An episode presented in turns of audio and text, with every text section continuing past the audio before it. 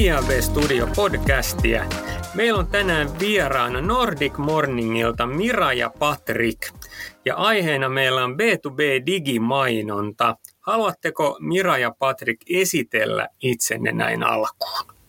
No mikäpä ettei. Mä tosiaan olen Mira Mäkiranta, äh, on, tota, vedän datatiimiä ja vähän katselen kompetenssin päälle tuolla meillä Nordic Morning Finlandilla ja tehnyt asiakasdatan parissa töitä koko ikäni oikeastaan markkinatutkimuskulmalla sekä sitten äh, ihan analytiikan ja, ja Google Analyticsin parissa myöskin toiminut kouluttaja. Mahtavaa. Tervetuloa Mira. Mitäs. Patrick? No mitäs Patrick? Kiitos kutsusta. Patrick Juselius Nordic Morningilta myös. Vedän meillä asiakkuus, asiakkuustiimiä ja Miran kanssa niin mietiskellään näitä, näitä meidän asiakkaiden haasteita, haasteita ja tarjotaan niihin ratkaisuja ja kehitellään vähän erilaisia juttuja meidän asiakkaille. Mulla on taustalla semmoinen kymmenisen vuotta näitä asiakkuusjohtohommia erilaisissa myynnin ja markkinoinnin ja mainonnan toimistoissa.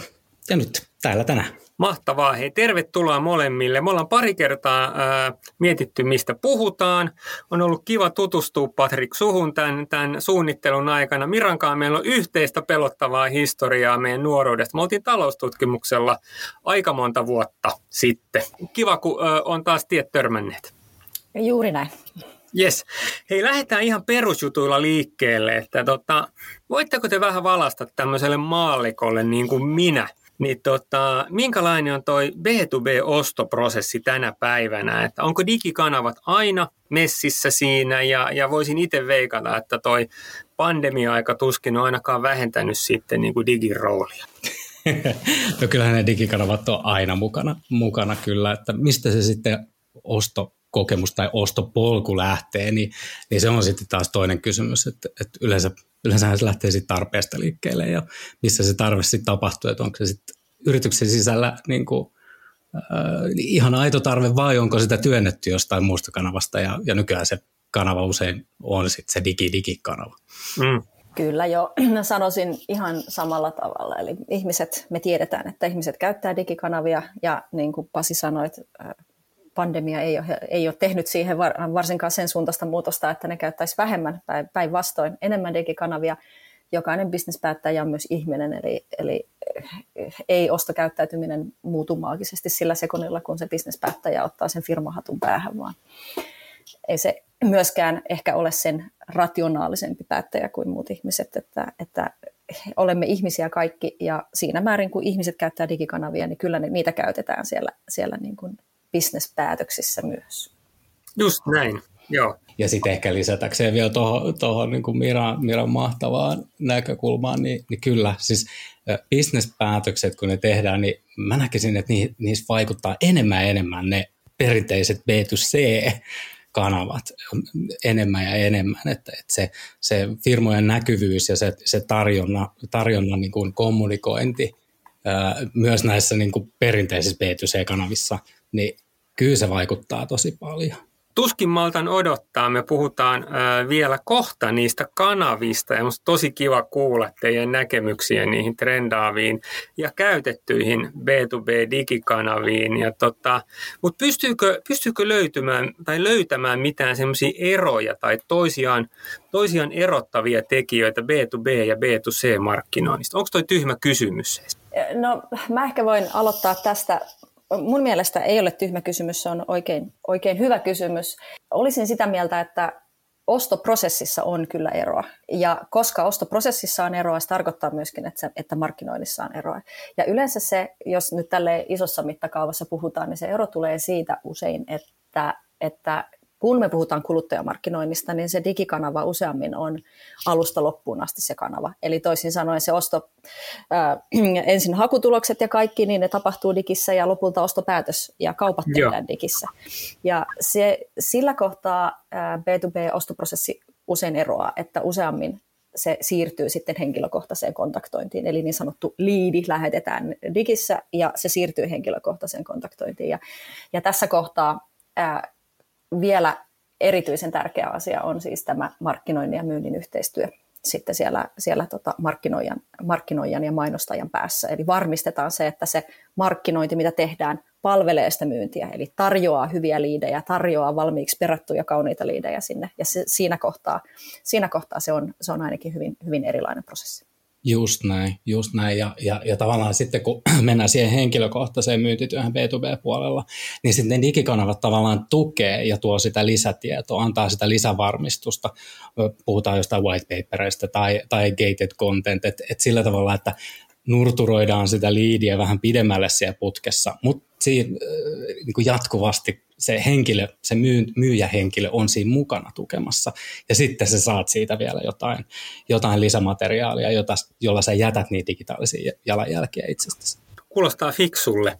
Totta, viime vuosina on puhuttu tosi paljon niin kuin digitaalisen datan määrän vähentymisestä. Et nyt me tiedetään, että kolmannen osapuolen evästeet on pikkuhiljaa katoamassa. Ehkäpä seuraavan kahden vuoden aikana lopullisesti. Ja evästen hyväksyntä sitten kiristyy aika paljonkin ympäri ämpäri Eurooppaa, niin miten se teidän mielestä vaikuttaa sitten tuohon digitaaliseen B2B-mainontaan, että miten ja minkälaista dataa pitää kerätä? Ja eikö semmoinen vanha vitsi ole, että kerätään nyt kaikki sitten niin kuin, kaikki data niin kuin varmuuden vuoksi. Korostuuko se nyt, kun datan määrä vähenee? No ehkä nostasin esiin sen, että periaatteessa jo GDPR ja e-privacyn henki estää keräämästä kaikkea mahdollista kaiken varalle, koska tietosuojaselusteessa meidän on kerrottava, että, että miksi kerätään, mitä kerätään ja mitä sillä tehdään. Myöskin käytännössä on tehokkaampaa, jos ollaan jo dataa kerätessä vähän mietitty, että mihin sitä käytetään, koska sitten se varmistaa sen, että se tulee, tulee sitten käyttää. Mm-hmm. Ja, ja ehkä se kuuma peruna on vielä enemmän B2C-puolella nyt, että, okei, onko sitä omaa dataa, sitä first party dataa tarpeeksi, että sillä voidaan ruveta tekemään kauppaa. B2B-yritykset, jotka niin kuin nyt vasta lähtis, lähtis tällaiselle digi, digipolulle niin kuin oikeasti digitalisoimaan heidän, heidän myyntiään sillä tavalla, että siinä on siinä kerätään dataa ja ruvetaan hyödyntämään sitä, niin, niin kyllä rupeaa olemaan vähän kiire, mutta – mutta kyllä se on se first party data, joka tulee rokkaamaan vielä enemmän. Ja kyllä. Ja Joo. siinä kohtaahan B2B-puolella ollaan tavallaan usein askel edellä B2C. Kyllä, että, kyllä. Että, että koska se ostoprosessi on ollut tavallaan henki, henkilökohtaisempi monessa paikassa jo tähän mennessä, niin sitä first party dataa meillä on CRM meidän asiakkaiden nimiä jo valmiina, että ei tarvitse aloittaa B2B-puolella välttämättä niin nollasta. Toi on muuten totta. Mm. Joo. Mä en ole miettinyt tuota aikaisemmin. Joo, ja sitten kun välillä puhutaan siitä, että B2B tulee niin paljon myöhässä ja sitä sun tätä, mutta mut, mut tässä asiassa ehkä B2B-yritykset voi olla jopa vähän edellä, edellä varsinkin sitten niinku suuremmat monikansalliset pörssiyritykset, ne ovat, he ovat aloittaneet prosessit ja, ja, ja, ja projektit jo lähes kymmenen vuotta sitten, ja nyt sitä tuunataan ja tehdään vielä segmentoidumpaa ja tehdään vielä kohdennetumpaa, ja, ja ehkä siinä on semmoinen niin tiedonvaihdon paikka, että, että voisi B2C ja B2B-firmat vähän sparrata toisiaan. Joo. Sparrataanko hei vähän lisää nyt, kun jos sparrataan vähän podcastissa sitä, että ehkä me voidaan vähän tota jo kopeloida tässä, että pystyykö mitenkään keissittämään tai yksinkertaistamaan sitä, että miten, miten sitä first party dataa kannattaa sitten kerätä ja antaa vaikka esimerkkejä, mitä sillä sitten niin tehdään tätä nykyään. No klassinen tapahan käyttää first party dataa on se, että voidaan personoida viestejä. Eli, eli kun meillä on dataa siitä, että mitä, mitä Patrick asiakkaan haluaa, mm. mistä se on kiinnostunut, niin me voidaan käyttää sitä joko henkilökohtaisessa kontaktoinnissa tai markkinoinnin osana äh, sähköpostiviesteissä. Tarjotaan Patrickille sitä, mitä Patrick haluaa mm. ja mistä Patrick on kiinnostunut ja mistä me tiedämme yeah. hänen olevan, olevan tota, mikä, minkä tiedämme olevan ajankohtaista. Mutta eh, totta kai sitten, sitten tota, datalla voidaan tehdä paljon, paljon muutakin. Ja nimenomaan nyt, kun ollaan puhuttu koneoppimisen mahdollistamista asioista, algoritmit, algoritmeista, prediktiivisestä analyysistä, kaikenlaisesta, niin mitä enemmän dataa me pystytään saamaan sinne myllyyn, niin, niin sitä herkullisempia analyysejä me pystytään, pystytään saamaan, saamaan aikaiseksi sieltä. Joo, ehdottomasti. Ja sitten tavallaan tuosta, jos jatkaa vielä, laittaa, laittaa sitä asiakasdataa, laittaa sitä ennustedataa, niin kuin, että kuinka paljon tavaraa tarvitaan maailmalle, niin, niin, niin tota, ja, ja sitten vielä, että kuinka että erilaisia markkinoinnin mittareita yhteen, niin sillähän voidaan, voidaan ruveta ohjaamaan sit koko organisaation toimintaa tavallaan siitä, että miten se myynti ja markkinointi, kuinka paljon tarvitaan resursseja mihinkin ja kuinka paljon firma ennustaa esimerkiksi heidän tuotteidensa menekkiä. Just näin, joo. Tota, datasta aina kun puhutaan, niin tota, yksi asia, mikä, se on ehkä aika semmoinen Yksi näistä yleisistä keskusteluaiheista on sitten se datan tekeminen näkyväksi. Eikö se, eikö se niin kuin korostu sitten tuossa B2B-puolella ainakin, koska se linkki sitten sinne niin kuin myymiseen on aika, aika tota selkeä, ehkä selkeämpi kuin kuluttajan markkinoinnissa. Niin on, paljon, paljon te vielä taistelette sen kanssa, että, että se B2B-markkinoija osaa tehdä sen datan näkyväksi ja jakaa sen, jakaa sen koko niin kuin yritykselle ne oikeat KPI. Pitääkö, pitääkö teidän jeesiä siinä paljon? No pitää, joo. Olen samaa mieltä. Ja se onkin varmaan se vaikein kohta sitä, mutta samalla kaikkein tärkein kohta. Että miten me saadaan se data käyttöön sillä tavalla, että se hyödyntää loppuasiakasta tarpeeksi, jotta se, jotta se loppuasiakas haluaa antaa meille datansa. Eli siinähän on kyse vaihdonnasta. Joo, tästä pitää se, just tavallaan yhteiset KPI, myynnin markkinoinnin ja sitten tavallaan niiden tavoiteasetannat, että markkinointi tekee oman tonttinsa ja myynti tekee oman tonttinsa. Hetkinen, missä kohti heidän, heidän tarinansa täytyykin kohdata, että, että se on niin saumatonta, saumatonta se tekeminen, niin siinä, siinä usein ollaan mukana sellaisissa niin koko myynti- ja markkinointiorganisaatio koskevissa muutosprojekteissa tai, tai tällaisissa – kulttuurimuutosprojekteissa tai järjestäytymisprojekteissa ja, ja ihmisiä tässä kuitenkin kaikki olla. Niin, eikö siitä kuitenkin, mä muistan jotain mun vanhaa työhistoriaa ja, ja sitten kun ne oikeat KPIt pistää koko yritykselle – jakoon ja ne pistää niin kuin jotenkin sille, että ne on kaikkien saatavilla ja oikeisiin lokaatioihin, vaikka naivisti vaikka siihen, siihen lounasruokalan niin kuin jonottamisen yhteyteen sä pääset näkemään ydinkoopeita. Sieltä saa nopeasti tiedätkö, voittoja. Jengi kerääntyy niiden vaikka yhteisten näyttöjen ympärille ja rupeaa kattelee ja analysoimaan ja miettimään ja se, ne pikkuhiljaa se menee sinne kulttuuriin messiin. Se on juuri näin. Ja sen takia pitää käyttää paljon resursseja sen miettimiseen, että mitä ne, tai noita resursseja tarvii, mutta ainakin ajatustyötä siihen, että mitä ne oikeat KPI on, koska, koska sitä saa mitä mittaa, niin kuin me tiedetään vanhasta. Kyllä, kyllä. Ja ainakin, ainakin mä oon itse hiffannut sen, että, että noiden ihmiset kyllä niin kuin innostuu siitä datasta, sit kun sitä on tarjolla, eikä sitä pidä etsiä. Ja, ja, ja sä vähän niin kuin törmäät siihen sitten tota, paikassa kuin paikassa. Joo, just näin. Ja sitten kun siihen lisätään vielä vähän ennustavaa, ennustavaa ja koneoppivaa palikkaa kiinni, niin jopa se innostaakin, innostaakin Joo. seuraavia askeleita. Joo, joo, ja etenkin jos ajatellaan niin vaikka myyntiporukkaa, nehän on hyvin tolu, niin kuin tulosorientoituneita, ja niihin pitää niin kuin innostukin tuon tyyppisestä kamasta, niin voisi ajatella, miten enemmän sitä rohkaisee vaan jakamaan, niin, niin, niin sen parempia, parempia tuloksia siitä sit voi saada.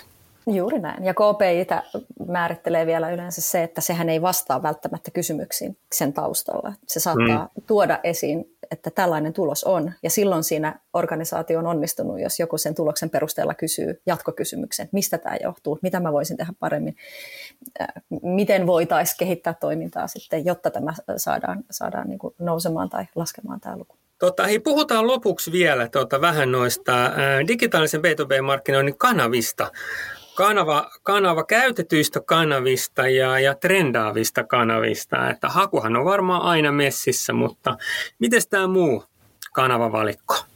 Kumpi haluaa aloittaa? No sitä, sitä hakua ei voi enempää korostaa, kun, kun vaan niin kuin Jokalaisen sanoi, että kyllä se haku on tosi tärkeä. Se, ei, se, ei se mistään muusta tavallaan äh, ensimmäisen ihminen kirjoittaa sinne hakukoneeseen, että mitähän, tämmöinen ajatus mulla on, kuka tähän osaa vastata. Mm. Ja, ja, ja sitten varmaan se perinteinen, sulla on erilaiset niin kuin sähköpostijärjestelmät, kuulostaa vanha-aikaiselta, mutta Jumalations kyllä se vaan toimii. Kyllä vaan, ja sitä nyt itsekin olen toki huomannut, ja varsinkin web-analytiikan yhteydessä, että onhan meillä kanavilla erilaisia rooleja.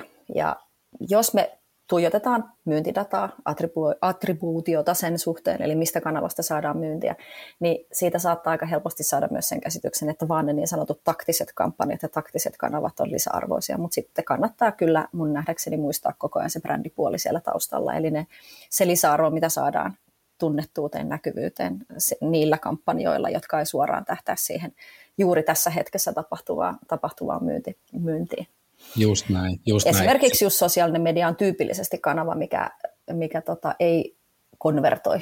Eli Joo. ei tule hirveästi kauppaa suoraan sosiaalisesta mediasta, Joo. mutta se on brändäävä kanava ja, ja ehkä tähdätään just siihen, että, että, että siinä kohtaa, kun tulee se tarve, niin muistetaan firman nimi. Tai ainakin ajatellaan tämän tyyppistä ratkaisua. Joo. Taas toisessa puolessa, niin kuin sanoit Patrik, sähköposti, sähköpostimarkkinointi kuulostaa, kuulostaa jotenkin 90-lukulaiselta, mutta kyllä se nyt ihan B2B-firmasta niin kuin riippumatta, kun katsoo, katsoo niin kuin sitä, että mistä sitä myyntiä tulee, niin se sähköposti on aina ykkösenä. Se on ihan huikeeta, miten hyvin tehdyllä sähköpostilla pystytään palvelemaan sitä kohderyhmää, joka ollaan saatu jo kiinni sinne CRM-järjestelmään. Kyllä. Ei, äh, tämmöinen juttu tuli vielä mieleen, että IABhan tekee myös B2B-markkinointia. Mehän markkinoidaan meidän koulutuksia ja tapahtumia, niin arvioikaa hei nyt ammattilaisen silmin meidän mediavalikkoa. Me käytetään, niin kuin, siis meillähän budjetit on aika pieniä, ei kerrota niitä julkisesti, mutta meillä on niin kuin sähköpostia tehdään paljon, sähköpostimarkkinointia, meillä on uutiskirjeitä ja sitten ihan, ihan tämmöisiä tapahtumakutsuja, mitä me lähdetään meidän rekkarille. Sitten me tehdään linkkaria ja sitten me tehdään tota, Facebookia. Mille kuulostaa? Kyllä ne kaikki, kaikki kuuluu tuohon valikkoon. Ja, Joo. ja kaikki, kaikki on tullut eteen ja, ja kyllä siellä pyörii. Kyllä, Joo. uutiskirjat luen aina. Ja onhan tämä, onhan tämä podcastikin yksi tapa markkinoida teitä. Oh, oh. Ha, joo, haku me tehdään itse asiassa ihan liian vähän, mutta tota, puuttuuko meidän, meidän eh, mediavalikosta mitään ja tota, mitä pistäisitte sinne lisää? Meillä on kato isommat, isommat markkinointibudjetit tänä vuonna kuin viime vuonna. No ei mitään, liikkuvaa videoa sinne, kuule. Vähän, vähän teidän office lifea, mitä te teette? Kuule, pistä, pistä sitten TikTok-tili pystyyn, niin jopas lähtee. Okay. Olisiko se siinä? Joo, joo. Ei, mutta ihan tosissaan toi, toi TikTok on noussut viime vuonna ihan hirveästi ja se, se on varsinkin B2C-puolella, niin kyllä, kyllä se rupeaa olemaan niin kuin, ainakaan tämän ajan semmoinen hygienia juttu aika pian. Että kyllä ihmiset hakee vinkkejä ja käyttövinkkejä, huoltovinkkejä, käyttää oppimisen kanavana ja, ja muuta. Että kyllä tuo TikTok nostaa, nostaa ihan jatkuvasti. Ja YouTube, siis video, mm. videosisältö on Joo. sellaista. Se on myöskin sukupolvikysymys, että kun haluat tietää, miten joku toimii, niin menetkö ensimmäisenä etsimään käyttöohjeita vai videota, että Joo. joku näyttää, miten se toimii. Joo, Joo. Joo. Me ollaan ehkä enemmän vielä sitä YouTube-kanssa. No, täytyy myöntää, että mä oon ehkä, ehkä niin kuin tekstin kuluttaja itse, mutta, mutta tota, ei kovin, kovin pitkälle tarvi nuorempaa sukupolveen mennä, kun kaikki videot on lähtökohtaisesti, tai kaikki ohjeet haetaan lähtökohtaisesti ensin videoina, jos sattuu löytyy. Kyllä. Päästiin vähän tota, äh, raapase pintaa B2B digimainonnasta. Ehkä me tehdään kuule vielä niin kuin kakkos- ja kolmososa tämän vuoden puolella, kun me, me päästiin mielenkiintoisiin aiheisiin kiinni, mutta, mutta pidetään, pidetään tota podcastit sopivan pituisina. Tässä vaiheessa IAB Finland ja minä kiitämme teitä molempia, Patrik ja Mira, että tulitte tota messiin ja eiköhän me ruveta suunnittelemaan sitten seuraavaa jaksoa. Kiitos juttutuokiosta. Pistäkää vaan palautetta Pasille, niin tota, Joo. jatko, jatkojaksoja. Eihän tässä Kyllä. ole hauska. Joo, kiitos paljon. Oli oikein mukava jutustella ja tosiaan 20 minuuttia meni aika nopeasti. Seuraava sitten vaan putki. Kiitos. Kiitos.